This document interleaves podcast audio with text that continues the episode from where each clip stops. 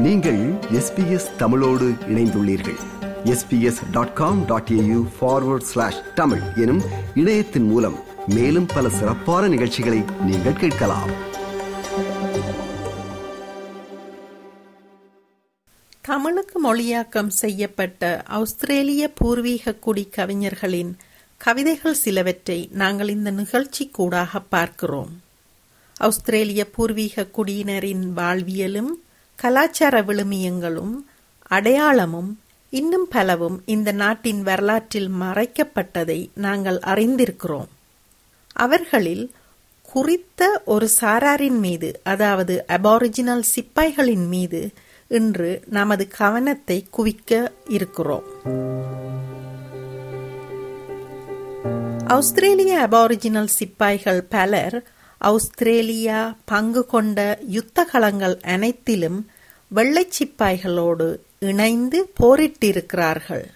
அவ்வாறு தோளோடு தோளாக நின்று அரும் பங்காற்றிய பூர்வ குடியினரின் பெயர்களோ அல்லது போர்களில் அவர்களது வகிபாகம் என்ன என்பதான விடயங்களோ பொதுவெளியில் அதிகம் பேசப்படுவதில்லை. இந்த பூர்வீக குடி சிப்பாய்கள் இந்த நாட்டின் மீது கொண்டிருந்த பற்று இராணுவத்தில் அவர்கள் செய்த சேவை மற்றும் பங்களிப்புகள் எவையும் ஆஸ்திரேலிய வரலாற்றில் பதிவு செய்யப்படவில்லை. அவர்கள் இந்த நாட்டிற்காக செய்த உயிர் தியாகங்களுக்கும் உழைப்புக்கும் அர்ப்பணிப்புக்கும் எந்த மதிப்பும் அளிக்கப்படவில்லை என்பது மட்டுமல்ல அவர்களது தியாகங்கள் ஒரு பொருட்டாகவே கணக்கில் எடுத்துக் கொள்ளப்படாது மிக அண்மை காலம் வரை திட்டமிட்டு இருட்டடிப்பு செய்யப்பட்டிருக்கின்றன.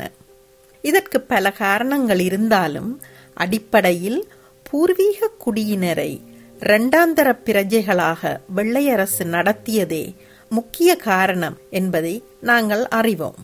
அப்படி வரலாற்றின் பக்கங்களில் மறைக்கப்பட்ட இருட்டடிப்புக்கு உள்ளான பூர்வீக ஆஸ்திரேலிய குடிச்சிப்பாய் ஒருவரை பற்றி இப்போது நாங்கள் பார்க்கலாம். போருக்கு சென்று மீண்ட வீரனின் கதை ஒரு கவிதை கூடாக எப்படி வெளிப்படுத்தப்படுகிறது.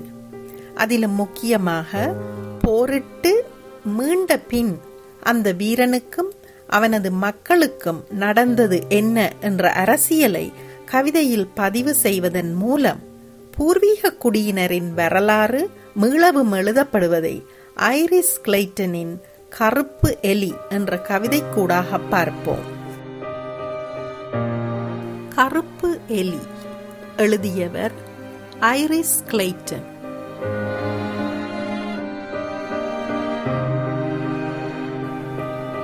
களிமண் தரையிலான தகரக் கொட்டிலில் தைத்து பொருத்திய பைகளை கதவாக்கி அவர் வாழ்ந்து வந்தார். களிமண் தரையிலான தகரக் கொட்டிலில் தைத்து பொருத்திய பைகளை கதவாக்கி அவர் வாழ்ந்து வந்தார். நாற்பத்தி ஐந்து வயது வரை அவர் சொப்ருக்கின் எலியாக அரணை கடுங்காவல் புரிந்து அரணை கடுங்காவல் புரிந்து நாட்டுக்கு மீண்டு வந்த மிகச் சிலருள் ஒரு வீரரானார். நாற்பத்து ஐந்து வயது வரை அவர் டொப்ருக்கின் எலியாக அரணை கடுங்காவல் புரிந்து நாட்டுக்கு மீண்டு வந்த மிகச்சில வீரருள் ஒருவரானார்.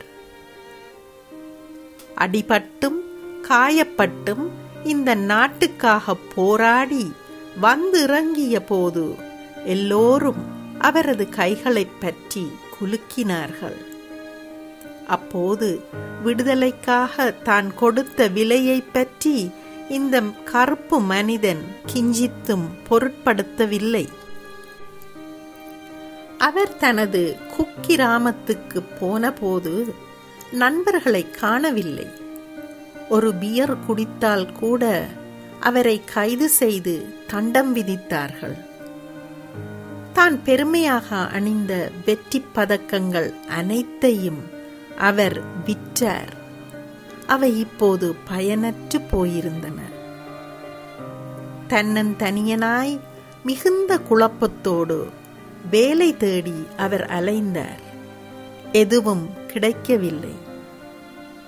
வருடாந்த அன்சக் நாள் இராணுவ அணிவகுப்புகளில் பங்கெடுக்காது அவற்றை அவர் நிராகரித்தார். அதன் மூலம் தான் எப்படி ஒதுக்கப்பட்டார் என்று தன் தோழர்களுக்கு உணர்த்த விரும்பினார். அவர் இந்த நாட்டுக்காகவும் தன் விடுதலைக்காகவும் போராடினார். ஆனால் அவருக்கோ வாக்குரிமை இருக்கவில்லை. லிபிய பாலைவனத்தில் தொலைத்த நாட்கள் அவரை சிதைத்திருந்தன.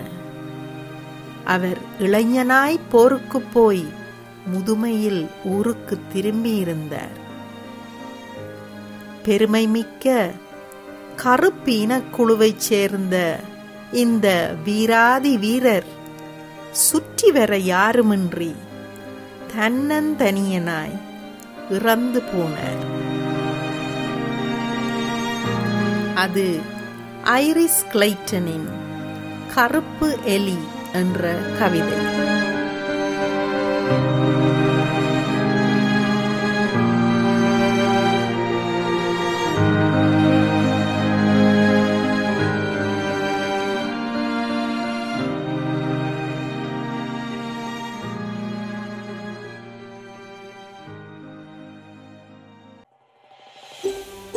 இது போன்ற மேலும் பல நிகழ்ச்சிகளை கேட்க வேண்டுமா? Apple podcast Google podcast Spotify என்று பாட்காஸ்ட் கிடைக்கும் பல வழிகளில் நீங்கள் நிகழ்ச்சிகளை கேட்கலாம்.